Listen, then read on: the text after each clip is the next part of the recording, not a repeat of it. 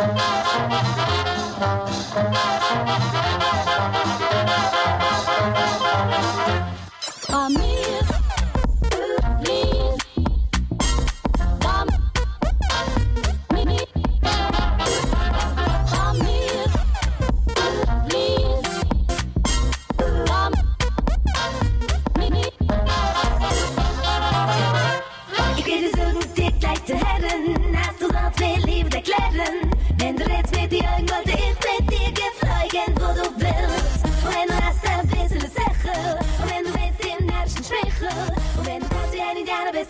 Show, we're going to be talking about freedom of religion and the state. We've got interviews about circumcision ban in Cologne. We'll talk with Foreskin Man in San Francisco, Dan Seligman of Parti Pop here in Montreal, plus find out about the first ever Jewish frosh in Montreal. So we've got a great show. Stay tuned. And to listen to this or past episodes of Shtetl on the Shortwave, you can download the podcast from iTunes or stream shows from shtetlmontreal.com.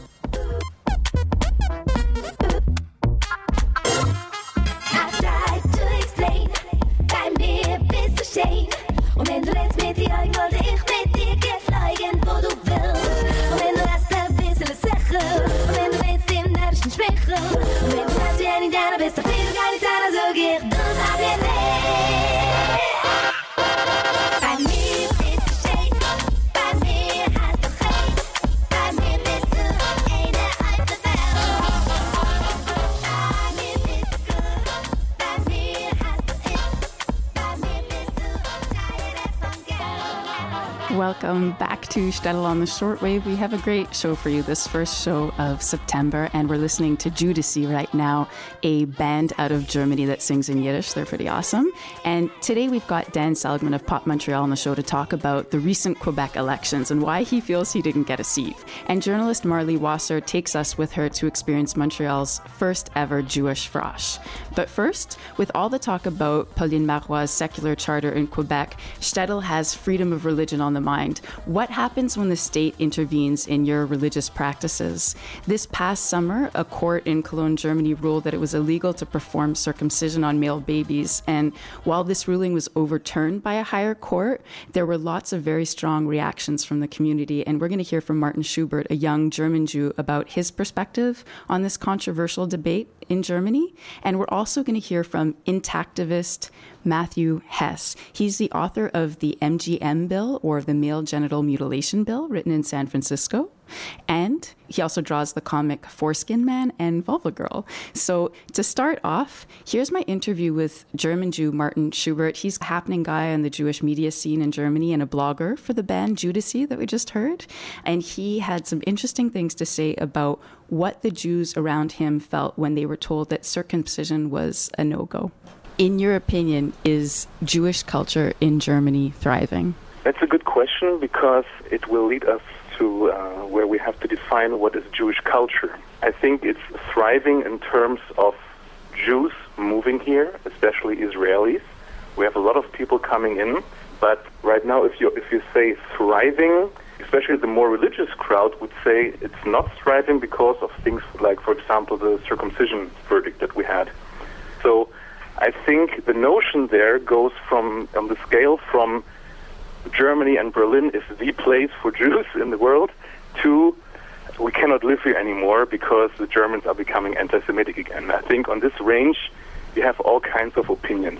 Why would you say that that Germany and Berlin is the place for, for Jewish people to live in the world today? From countries outside of uh, North America or Israel, I think Germany is quite unique as a place which is I think not ho- not hostile to Jews, has a different attitude towards Israel, and therefore, because of this rich history, is something which you cannot find in, in, in other places, because there has been this symbiosis between German culture and Jewish cultures for, for centuries. After the, the disaster of the Holocaust, of course, it was for a long time a taboo to come to Germany. You know, there were people who said that Germany is uh, wasted land for, for Jews. Jews shouldn't go there anymore. So now that uh, people are opening up more because time is passing, I think um, there is a new excitement, or maybe sometimes also a little bit the taste of the forbidden. I don't know. Hard to say it. You're involved in the revival of Jewish culture in Berlin and in Germany. Can you tell us a little bit about that? I'm doing the Mendelssohn X show, which is a show for Jewish holidays, because I was bothered that when you put in Jews in Google, that you get mostly anti-Semitic uh, pages or something. So I wanted something that people have something positive on the media and infotainment levels. Mm-hmm.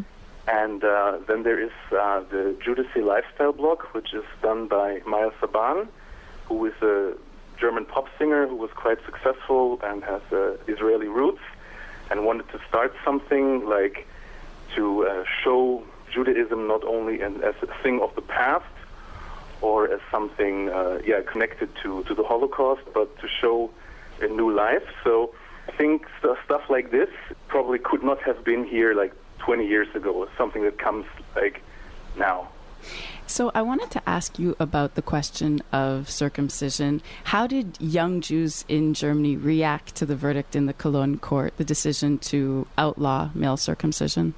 Well, I mean, of course, the initial reaction was that people were, uh, how do you say, perplexed, because it's something that, that you didn't expect, because circumcision is something very natural for Jews.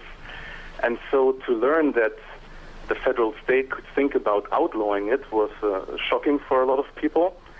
But on the other hand, you know, for, for most people, it didn't change that much. I mean, I think most people were shocked when they first heard about this verdict.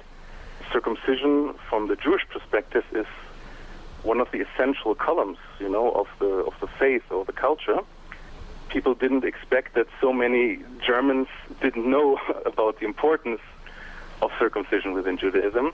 On the on the other hand, when the reactions came from all over the place, like for example the the chief rabbi of Israel, Yonah Metzger, came here, and another chief rabbi from from Israel said Jews should leave Germany.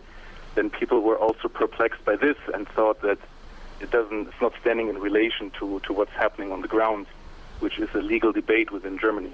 Mm-hmm. Okay, so Jews, the young Jewish people that you are surrounded by or that you talk to, were surprised that and felt like it was a decision that was made not understanding how central circumcision is to Jewish faith or to some Jewish people? Well, um, it might sound naive, but um, I think people like me who grew up like with this, uh, I would say, traditional uh, approach to Jewish customs, to face a world where suddenly circumcision is seen as something which is harming the baby and seen as, let's say, a criminal act against a small child. It's of course, I mean, I don't think too many people seriously thought about it. Am I traumatized or something? But um, it's something which just leaves you a, a strange taste, you know, especially if you know all those stories from, let's say, uh, Jewish religious history. I mean, why do we celebrate Hanukkah? I mean, there was the thing that the, the Greeks wanted to take essential Jewish customs away from, from us. So I think this is a very hot point Mm-hmm. for Jews in general. The the hot topic here is what happens when government or when a court decides on on religious practices for your community and it feels threatening. Whether you agree with circumcision or not, it still feels threatening in some way. if you know uh, about about Jewish Ju- Judaism, you know that things cannot be taken away. You know, an- an Orthodox Jew has mitzvot, and they have to be kept, and you cannot take it away. You know, you cannot say, "Let's make circumcision at age of 14," because it's halacha. Right. On, on the other hand, you know, there's, it also says that Jews are religiously supposed to follow the regional laws of the countries they live in, Mm-hmm. which would, if you take both of these serious, of course, lead to the to the solution that religious Jews couldn't live here if the verdict stayed. You know. Which is, I guess, why those rabbis were saying that the Jews should leave Germany. Um, I guess so because I think that they were not quite aware of the legal system here. You know, the the whole political class was behind us in this question. It's just that what happened was what, what initiated this was that a small Jew, um, Muslim boy was brought by his mother to the hospital, and he was bleeding very heavily. And uh, because it turned out that it was after a circumcision, the legal system, you know, from a modern liberal country, had to go after this. And this led now to this whole mess. But everybody knows that Germany, with all its work for reconciliation, would never become the first country that would completely outlaw circumcision. Did you feel like this issue that came up in some ways brought Jewish and Muslim Germans closer together? Um, yes, and it's a very interesting uh, development actually, because you know usually you're used to that we're kind of on different sides, whatever you know. Mm-hmm. But uh, now you can see those political talk shows where like the, the the Muslim and the Jews they are together, you know, and embracing each other. Mm-hmm. I think this might be a positive development of the whole thing, although there are also um, step backwards in, in this kind of field because last week there was an attack from some young Muslim youth against the rabbi. So this didn't make it much much easier. But in general, I think the circumcision debate made some progress in the Muslim-Jewish relations. On the Jewdyssee blog, there was a post right after the, the decision happened of a woman wearing, I think it was like a full a burqa. Yeah, that was a little joke. Yeah. What were you Um, trying to say with the image of the a Because, woman with a um, full face covering you know, and head uh, covering? it's it's always like a rhetorical uh, thing to turn meanings uh, around. So my idea with that post was that um, because I mean uh, people are afraid here about of the burqa, and it's always a discussion if burqa should be allowed. So I just turned the burqa into the foreskin and wrote it in German from the perspective that usually, with, with which usually people who are Islamophobic in Germany write about Islam, wrote, wrote about how these developments come that people force us to wear a burqa on the penis. so that was just a little rhetorical joke, but What was the title of the blog post? um, no burqa for my penis and, or occupy dick. Yeah, both actually. Okay, no burqa for my penis or occupy dick. Got Yeah. it. Um, is there anything else that you want to say on the subject, or anything that I missed that you think would be be good to add to this conversation? Maybe just um, as a German Jew, I'm, I'm very concerned, of course, also how foreign media covers this topic, you know. And so um, I think that people should keep in mind that it's always a big difference to see something from the outside or the inside. And when you see it from the outside and you see two things, Germany and outlawing a Jewish custom, that it's, it's of course an emotional reaction because you think about I don't know, the 1930s and Hanukkah and, and combine it, you know. And um, so I think that a lot of those reactions that came from other countries weren't that helpful because they thought immediately that here is starting uh, the another, the next uh, Nazi regime, you know. From the inside, people know here that it's not a big thing, that it's a legal thing in Germany, and uh, it will not uh, remain. So, I mean, if some peop people got this now from this interview, I would be happy. So that was Martin Schubert uh, talking about his take on what happened uh, this summer in Cologne, in Germany, and how people reacted to the verdict to ban circumcision. Um, and there were some terms in there that I think uh, some of the listeners might not have heard of, but like mitzvah, he said that for an Orthodox Jew, you can't choose whether to do a mitzvah or not, and that's a commandment. So, for example, circumcision or wearing a kippah or you know, observing the laws of the Sabbath, those are commandments. And so it's a pretty interesting conflict because what he was saying, I think, is fascinating that a, an, an observant Jew has to follow the laws of the land. But at the same time, also has to follow the laws of Torah, and so it can it can be an interesting conflict. Uh, so we're going to take a break, and we're going to be back to listen to the clip with Matthew Hess, the author of Foreskin Man. And if you want to uh, check out the blog that uh, Martin Schubert writes uh, on the Jewdyssee website. You can go to jewdyssee.com. And for right now, this is a little bit of uh, music from the Jewdyssee band, um, their song Cabaret.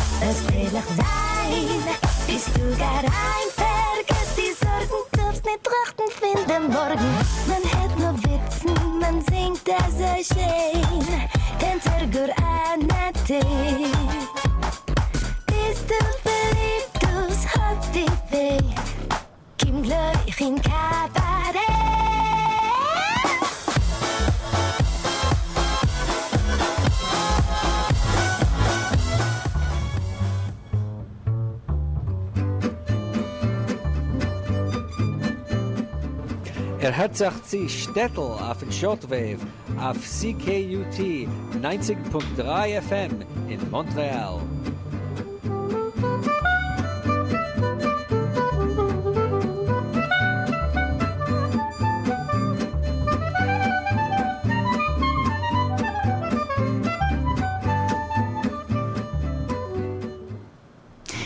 This next clip that we're going to hear is with uh, Matthew Hess. I spoke to him last week, and he's the author of the MGM bill.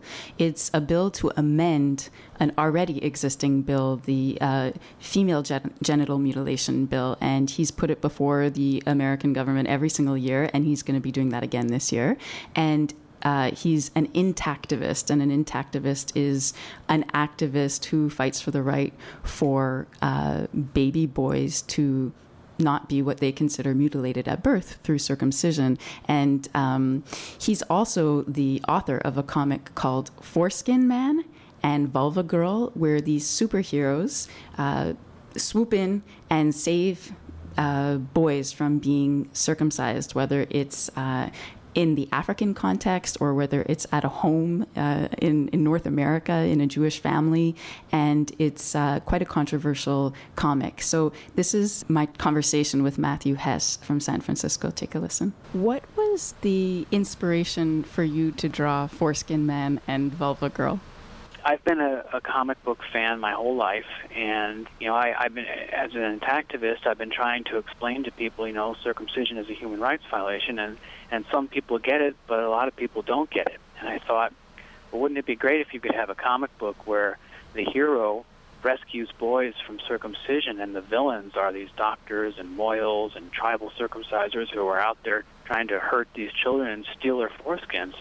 So um, I started with the first issue, and you know I, I realized this could go a long way. There's a lot of circumcises out there, and there's a lot of different types of circumcision. So now we're up to three issues, and, and there'll be more coming out. I think that helped a lot of people, you know, recognize that circumcision really is a crime, or at least it's at least from the child's perspective, it's a crime. And why did you draw the Mohel as a monster? All the different, I guess in the three issues, there's Dr. Mutilator, there's Right. the Mohel monster, and Uh-huh. there are the circumcisers in Africa. Right.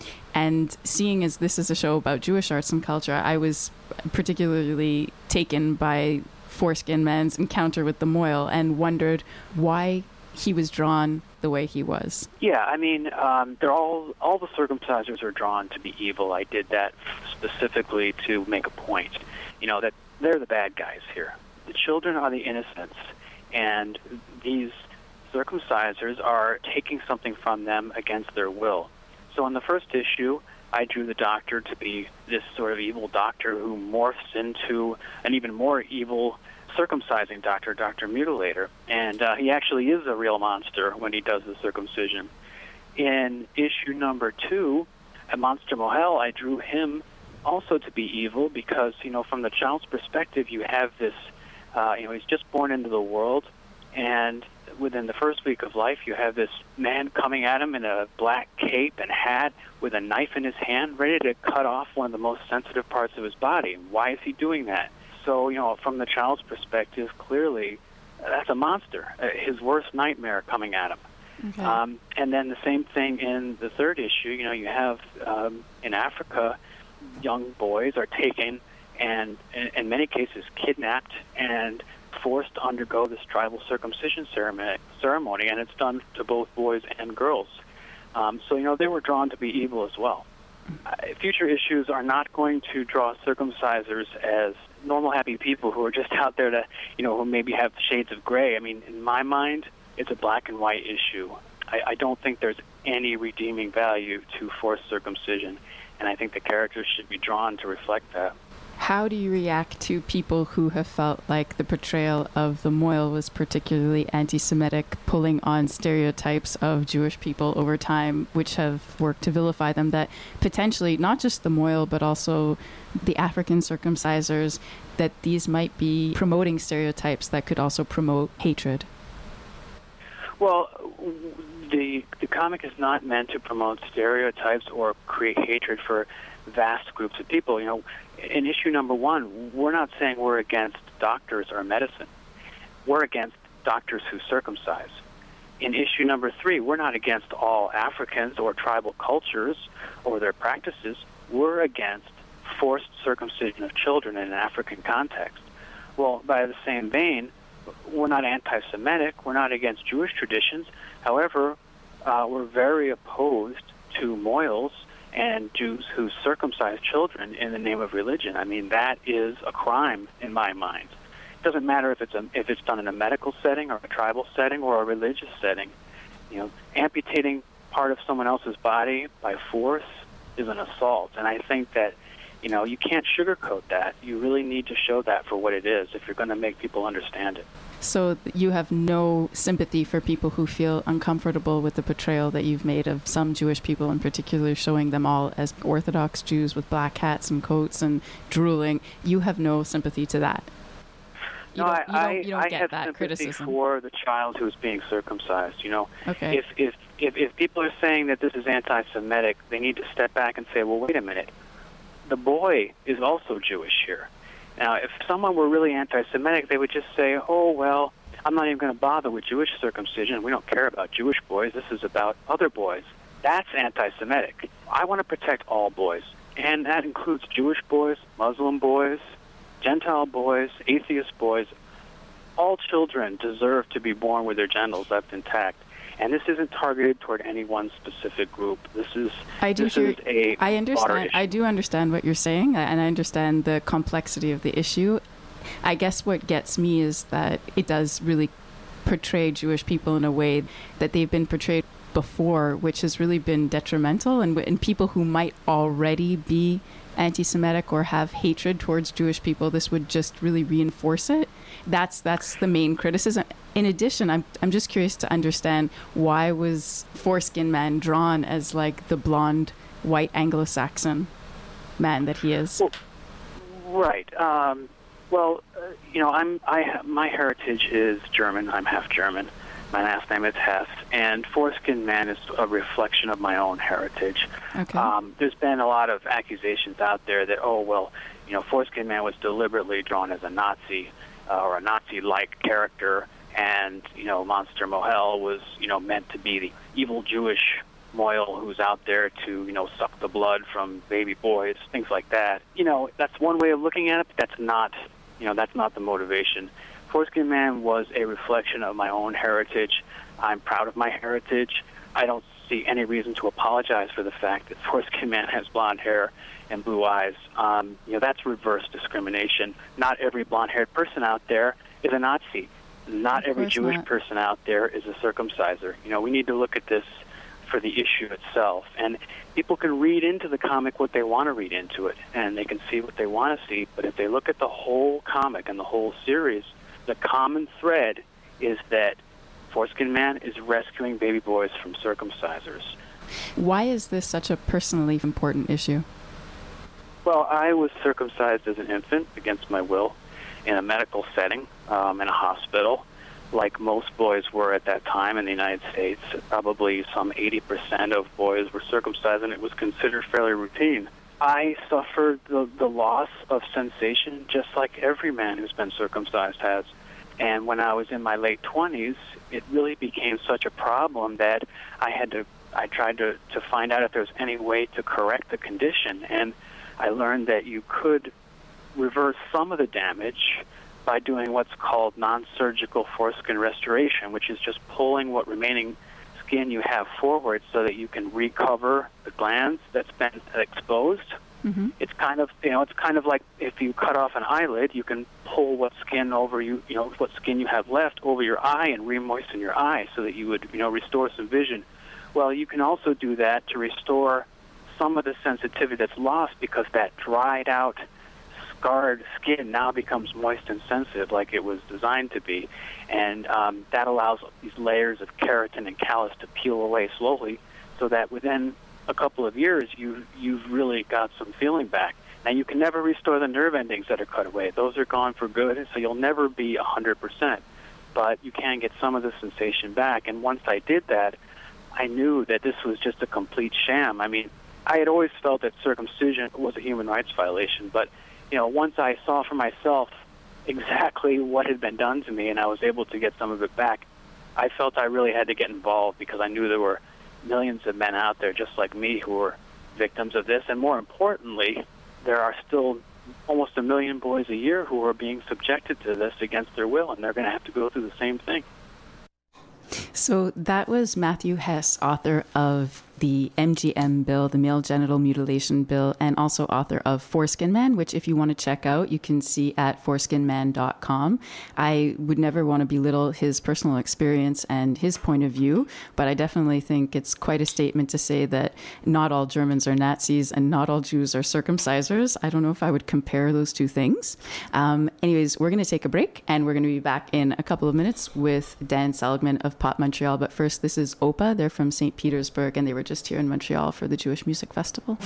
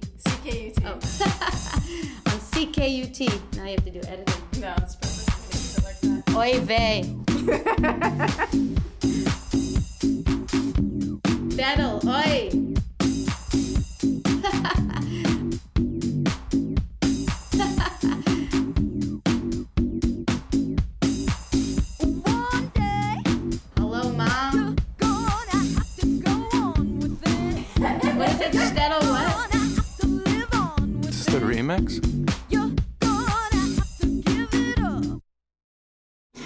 Yes, this is a total Shtetl remix. Sweet. So we're back on Shtetl on the shortwave. I'm your host, Tamara Kramer, and we've got Dan Seligman in the studio. Dan's the founder and creative director of Pop Montreal, everybody's favorite music festival happening at the end of the month. And with the Quebec elections just happened this week, and there were posters all around town of this new party, Parti Pop, with Dan Seligman's face plastered all around the city, stating his campaign promise for an Avenir Le Fun. And Dan's joined us here on Shtetl to talk politics and about the upcoming Pop Montreal Festival. Welcome to Shtetl on the Shortwave, Dan. Thanks for having me. It's always a pleasure. Always. Always. Well, this is the second time, and God willing, it's going to be a tradition. Really? Have I been on before? Yeah. You remember when you were in uh, South by Southwest and you had that oh, poutine panel? Phone interview, right? It was a phone interview. First time in studio. First time in Much studio. different. I wish I had a bell for that, but I don't. I got to get my special effects happening. So, uh, how's it going? Pretty good. Yeah. Busy. Yeah. Mm-hmm. With what? You know, this and that, hanging out, having fun, spreading spreading the gospel. All right. So, uh, what would Quebec look like if Pop Montreal were the governing party? Uh, it would look a lot like Toronto. No, Why? I'm just kidding. um, I don't. It's the the idea of the campaign posters was was never really like to actually run. You know, t- t- as a campaign for pro- political purposes. Like it was more just kind of like a mock idea and just to have fun. And I think everyone was like kind of annoyed and pissed off and not really happy about any of the choices and so we just wanted to like spread a little kind of light on the whole the matter and i mean i don't know we're definitely not interested in politics personally um, but i think one thing that everyone can agree on is fun so and a lot of people were coming up to me on the street and saying, "Oh my God, I wish I could vote for you. I saw the signs. Oh, I, I mean, I totally would vote for you if you were running." So Oh my God, I did vote for you. You weren't on the ballot? No. Shit. I'm not a Kadir.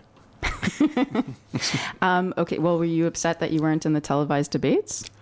I actually had like this fake debate on Bande à part, like on Radio Canada. You did? With like one of their, like they had like a fake party as well. And so it was like a f- two minute debate en français. And it was kind of stressful, but How is your français? c'est pas parfait, mais j'essaie. Ça marche, ça Ouais, marche. ça marche. Okay, because you're you're originally from Toronto, right? Oui. So, what made you decide to to come and make Montreal your home? I, I came to McGill and I loved it. I didn't really have like a grand plan. I actually really liked Toronto when I was growing up as a kid. Um, but I had come to Montreal a few times to visit people, and it was always a good time. And I moved, and I just loved the city and wanted to stay. And you know, a lot of kids who go to McGill, they end up like going back to Toronto or wherever for the summer. But I made like a real, real effort to live in the summer and get jobs. And I never lived in residence. I lived in the plateau from when I started, and so I just kind of felt like it was a great city. And when I graduated, I just decided to like see what would happen, and I started like I had a job, but then my brother, who was living in New York at the time, his band Stars, who were pretty successful now, they were just starting out, and I kind of volunteered my time to start working with them and going on the road, and they ended up moving here, and that's kind of how I started in the music biz. Wow. Okay, Mhm. so it started as like a family affair. It's a family affair. Got it. Mishpacha. Mishpacha. Mhm. And what does that mean? The Yiddish word of the day? Family? Mishpacha in the shtetl. Um, so was language ever an issue for you here in Montreal? Uh, I mean, I think it's something that it's like a process. I mean, I'm not 100% fully bilingual. I wish I was. I, I've taken classes. I make an effort to speak. You know, my I have a daughter now, and she goes to a French daycare, so she'll definitely speak better than me. Not right now, but eventually. She's only three. Give her it won't be time. long before she catches up. Yeah. um, so, how do you feel that the PQ minority government? What is that going to mean for arts and culture in Montreal? I think it should be fine. I mean, the PQ aren't like they're not the CAQ party. They're not like you know total you know neoliberal. I mean, they. I think culture is going to be a strong part of their platform because culture and language are so intricately tied. Um, and because it's a minority government, they're not going to just go all you know all out and get rid of every kind of non you know, pure laine representation of culture. So I'm not, you know, super worried. I think everything. I mean, th- at the end of the day, it's like you're dealing with the same bureaucrats in terms of the granting bodies. It's like the ministers change, but the people who work for them are all the same. So I don't think the mandates will change. I mean, knock on wood. Hopefully, everything you know continues, and there is support in organizations like SODEC and Conseil des Arts and all these different things. You know, and we, you know, we're still part of Canada, so there's federal federal agencies that support the arts as well. And I think there, and at the end of the day, I think there's a public that is interested in supporting music and culture as well. And do you think people were overreacting and like freaking out about separation? Yeah, I mean, I think, I th- I think it's kind of like used. It's like divis- division politics. It's like instead of actually talking about the real problems, it's it easy to like pick on these things that are super emotive and get people excited and angry or passionate. You know, it's really easy to be passionate about you know your own country. It's not that easy to be passionate about healthcare and education. So.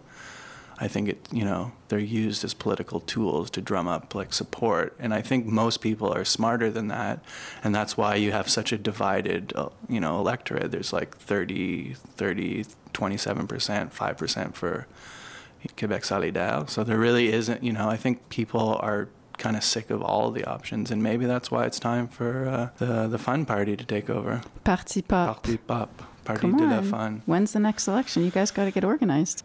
Okay, I want to ask you about Pop Montreal because it's coming up. Mm-hmm. Sure. What are like some of the big exciting shows that are that people should not miss? Um, well, Peaches, of course. Peaches. I, I maybe I'll let slip out this little secret because we're gonna do something super special with her and Chilly Gonzales on the. F- it's actually on the Friday night at. At Ukrainian Federation, it's a secret show that the two of them are putting together. Wow, Um, secret. So if if you do a little research on like their collaborations in the past, you can find out what it will be. It's a musical. this is a Shtetl exclusive right Yeah. now. You're finding out about a big. Mm-hmm. But we're not, we can't announce it because the the like composer of the musical would sue us. So it's one sort of of under wraps. Yeah. It's Okay, got it. It's big. It, okay, okay, that's awesome. Okay, Peaches. We love Peaches on Yeah. And then she's doing like her her like DJ extravaganza show on the Thursday night at uh, we we call it Église Pop Little Burgundy. It's the church on the corner of Saint Dominic and uh, Saint Joseph in the basement. okay, cool. So we're taking that over for the week, and we're doing like late night shows. They start at 11 till 3 every night, and so that should be pretty cool. Um, then there's Fanfare for people who are like uh, fans of uh, like gypsy klezmer music. Fanfare Ciocărlia from uh, Romania, like legends of of uh, gypsy music. Big marching band, like And brass band. Jeff Berner's opening for Jeff them. Burner's opening. That's yeah, gonna be an awesome show. There's like a so-called kind of twist to the whole thing. Awesome. Even though he's not here this year, he produced the Jeff Burner album and the Kanai album, who are both opening, and then he's he's collaborated with Fanfare before he just did a song with them. Cool. So Very cool. yeah. Okay, this is my last question. Pop Montreal is falls flat between Rosh Hashanah and Yom Kippur. Was there a reason that you scheduled the festival at this specific high holiday time? Um, because it's like the festival is all about an awe-inspiring experience, and so it falls within the days of awe, right? Isn't that the That's days of awe, the in-between stays? Nice. So, but that's not. I mean, we intentionally try to avoid three things uh, for pop: uh, the high, well, Rosh Hashanah, Yom Kippur, and uh, Thanksgiving. So, we intentionally schedule the festival at the end of September or beginning of October, and so we just try to avoid those three major events. But I mean, I do The like it of kind awe, of you know? being in awe. Yeah, yeah, totally. Can so you party when you're in awe? I, I can. You have fun when you're, yeah. Sure. I think so. I mean, I, I depends how. I think it's a cool concept because you should be kind of like open to things, you know, and reflective and just yeah. I mean, the festival is all about being open and alive and you know, experiencing new culture, new people, new venues, a new vibe. spaces, Yeah, it's all, feelings, emotions. and there's even like a show in a mikvah, which is awesome. But we got to we got to end this conversation. I can't go there. but it's true. Um, so uh, thank you so much, Dan, for coming into the studio for the first time. I hope it's not the last. Me too. And um, we're gonna segue into the next uh, segment of Shtetl, which is about the first Jewish frosh in Montreal. And I thought a good way to do that would be to play a little bit of Peaches. And just a warning there's a little bit of strong, strong uh, words in this song, but I also think it's a very spiritual message about, you know, taking life by the horns. And it's a good way to talk about frosh. So, you know, if you're at work with your Shtetl like blasting, you might want to turn it down. This is Peaches uh, and I can't even say the name of the song. So thanks for tuning in, and we'll be back with Marley Wasser in just a minute.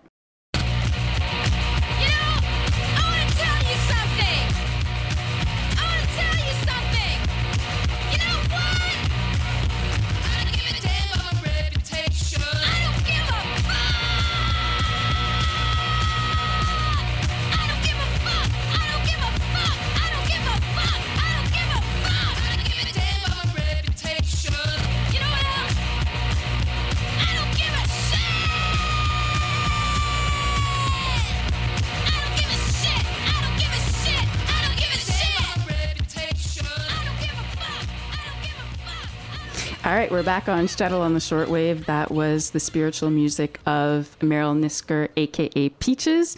And I'm very excited to introduce you all to Marley Wasser. She's a journalist and a new producer for Shtetl on the shortwave. She's going to be doing lots of stories this year and research and helping make this show a lot tighter, a lot better, and a lot more fun. And Marley, welcome to Shtetl on the shortwave. Aw, thanks, Tamara. Hi, listeners. This is awesome. So excited to be here. So the first story that you worked on was this first ever Jewish frosh in Montreal, right? Right. Last Friday, I actually got to take part in some activities with the Ghetto Shul's Gefilte Frosch, the first ever frosh in Montreal. Uh, so Gefilte Frosch, I guess they thought was kind of a punny name because there is a fish frosh, a Crispin frosh already. So maybe that's what they were going off of. Okay, gefilte frosh. Yeah, so it was great because I'm actually pretty new to the city myself. I've only been here about a year, so it was nice getting the chance of a little bit of an orientation. And part of the activities I got to take part in was a walking tour. Okay, so you had the chance to learn about some of Montreal's hot Jewish cultural spots. Well, yeah, from the 19th and 20th centuries. So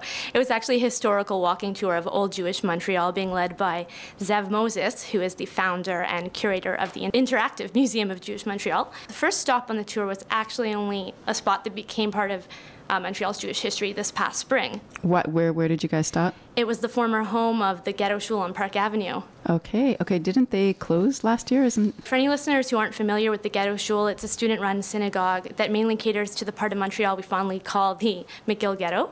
And Rabbi Leibish Hundert was the shul's spiritual leader for almost its entire 11 year history. And when he and his wife, Dina, left the storefront synagogue this past uh, spring, the Park Avenue synagogue shut its doors, but some of the Ghetto Shul's members still wanted to carry it on, and fortunately, they caught a break. The Bagg Shul, uh, sorry, Bagg Street Shul, which is a very cool shul. If anybody's ever been inside, it's beautiful. Yeah, really an awesome venue. the longest running shul in Montreal's history, continuous running. And they invited the Ghetto Shul to bring their Friday night service to them, which was great. So they've been doing that. And I'll let you listen to Adam Weiner now. He was one of the Ghetto Shul's Gefilte Frosh coordinators, and I had a chance to speak with him on the walking tour a little about Gefilte Frosh and what's going on with the Ghetto Shul. Okay, cool. So the ghetto shul basically, we no longer have any paid full-time staff or rabbinic leadership. We're continuing only as a student-run organization, but we're back and better than ever. We're expecting 100 people for our first Shabbat this week and a similar turnout each Shabbat. We're having Shabbos services, programming through the week, a Beit Midrash like Jewish study night, things like that. And to like show everybody that Ghetto Shul really is back and really is, you know, here for Jewish students, we planned this Gefilte Frosh event. There are five of us that have been working on it all summer, and like we've had an amazing showing from the community in terms of volunteers and stuff. And for me personally, I think that it's a really awesome thing to have a lot of different alternatives to get people attuned to life here in Montreal. I know that, you know, I'm in my fourth year here, but when I just started, I would have loved these like crazy alternative Jews to take us around the city and go on walking tours to discover a little bit about the context of where we're living, to check out concerts. Like we had an amazing time. The Gen J and the Montreal Jewish Music Festival like sponsored us to come to a Yemen blues concert last night, which was amazing. We got on our feet and danced a little bit. So, you know, I, right now I, I feel like I'm having a blast. I'm doing all the things I would have loved to do. You know, I still love to do them, but would have loved to do as a young first year just starting out here at McGill. Wow, that's awesome uh, that they got to go to Yemen Blues as part of their frosh. That was such an amazing concert at the Rialto. That's so much fun. Yeah, I was there too. I loved it. It was great. They were really good. So, do did a lot of first year students sign up for this this frosh event? Yeah, it was a pretty good turnout. There were about 10 people on the walking tour I went on, um, but they weren't all first year students. As you heard Adam say, some of the returning students were really happy this was going on, so they tagged along as well. But there was a good number of first years, uh, some from Montreal, but there were quite a few. I got the sense it was mostly attracting, attracting new students to the city. So here's what Esther, one of the first year McGill students from New Jersey, had to say about why she signed up for Gefilte Frosh. I knew coming in, like, I had to find the Jewish community. Like, that's so important to me. And on top of that, the arts frosh and the others, they didn't appeal to me. There was too much drinking and like partying, and this I knew would be like small right away, and like automatically you wanted the community focus. So I'm really glad I found this. I don't know. It's crazy. She's saying she doesn't like to party, yet like she was on that Peaches track. I, I'm pretty sure I heard her. I don't give up. No, that's awesome. That's good that there was an alternative. That's great. Yeah, and I mean there was some partying. They had the Yemen Blues concert, but she, yeah, I think I think she was one of the students carrying around one of those little cups that all the frosh have to carry around. And when you're underage and you can't actually fill the cup, it's a little annoying. Okay. so they like this alternative. Okay. Cool. Yeah, Cool. so um, the the tour went down really well with everyone, the walking tour, and even the Frosh coordinators. They were telling me along the way that they were really surprised that so many of these stops that uh, Zev Moses took them to, that they pass on a regular basis in downtown Montreal, actually have a lot of interesting stories behind them. So you know, for instance, at the top of uh, Prince Arthur before it hit Saint Denis, there's that Carré Saint Louis, that little park there. Yeah, where you get Lafleur's and Yeah. Well, there used to be apparently in the early 20th century an English Protestant school in that area where a lot of Jewish students went who had parents in the garment or shmata industry at the time. That was, you know, there's a lot of striking and interesting stuff went down there. So I'll let you hear from Zev Moses. He explains what happened there in 1913. There's a teacher in the uh, grade six class. She makes a disparaging remark to the kids. She told her pupils that the school was increasingly dirty because of the growing number of Jewish students. So five students that day walked out and brought 200 other students with them, basically most of the school, and they went on strike in this park. This is in the middle of the winter too. It was in February 1913. They had a strike in the park. They were super organized because again, they're learning from their parents who are all like in unions. So there's no scabs allowed. Everyone's put into different ranks and things like that. They send a committee over to to the organization called the Baron de Hirsch, which existed before the Federation, to get some negotiators for them. And also they go up to the Yiddish newspaper and to like publicize their strike. And here it is. Uh, the kids' demands are on this thing. They make it into all of the newspapers in the city, although they're kind of make they're made fun of a little bit by. They're as young as six and as old as twelve. And they organized like, like- a strike. They organized like a two-day strike, yeah, and they ended up being able to negotiate. I mean, they couldn't do it directly because they were like six, but um, but like they negotiated to get the teacher to leave the school eventually. And in reaction, the Protestant school board, which was facing pressure from a lot of Jews, decided to start hiring some Jewish teachers. Although the improvements really didn't come for decades, but this was kind of the first win for Jews uh, within that school system, and it began with little kids. We kiddies, as it says in the newspaper. Okay, we're gonna keep going, but you can ask me questions as we walk along. Awesome. Oh my God. So the, the student strikes right now have a, a precedence in 1913 with six year old Jewish kids. yeah, I guess they, the Red Squares could have learned something from how to negotiate. yeah, so, um, well, for anyone who's interested, I don't know if you've ever been on one of Zev Moses's historical walks I haven't. I've never been yeah, on one of the walks. I really, really enjoyed it. So there's going to be one, I think, on October 14th, the day of Limmud, which is a, a festival in Montreal of Jewish arts, culture, and learning. And so we'll have to get out uh, some more details on that to put up on our event section of the website. And I'm sure they'll be um, promoting it as well on the interactive Museum of Jewish Montreal website. So, anyways, back to Gefilte Frosh. One really interesting fact, um, actually, I don't know if you know that big park where the the Montreal or the mountain is, um, that actually used to be called Fletcher's Field around there, and it was a really hot Jewish hangout where Jews used to go and pick each other up, and families would go. It's just funny to hear. There's so many normal spots where historical Jewish spots. Anyways, um, the end of the tour, we were greeted by a surprise klezmer concert. Okay, who are the musicians? That's what you're listening to right now. It's actually a drop-in klezmer jam band. Um, they meet every Monday from six to eight. It's very informal. All different levels are welcome, so they're pretty good. Um, I don't really play klezmer music myself, but for anyone who is interested and plays an instrument and wants to try it out, you can get more info about that from the Gefilte Frosch coordinators. Uh, they have an email address, which is gefiltefrosch at gmail.com. And how do you- spell that? Gefilte? Gefilte. G E F I L T E. Gefilte. Gefilte Frosch. Nice, nice, nice, nice. Awesome, Marley. Thank you so much for reporting on this first ever Jewish Frosch in Montreal. Woo, thanks. It's been awesome. That pretty much takes us to the end of the show, and it was a great show today, a lot of fun. First of all, I want to thank all the people that participated, including Matthew Hess of Foreskin Man for taking the time to talk with me, Martin Schubert of the Jewdyssee uh, blog in Germany, Dan Seligman of Pop Montreal. Of course, thank you so much to Marley Wasser for all her work in producing the show and in getting that great tape, and to Lainey Bassman for her awesome research skills uh, when it came to the circumcision question. We had a lot of great discussions around that.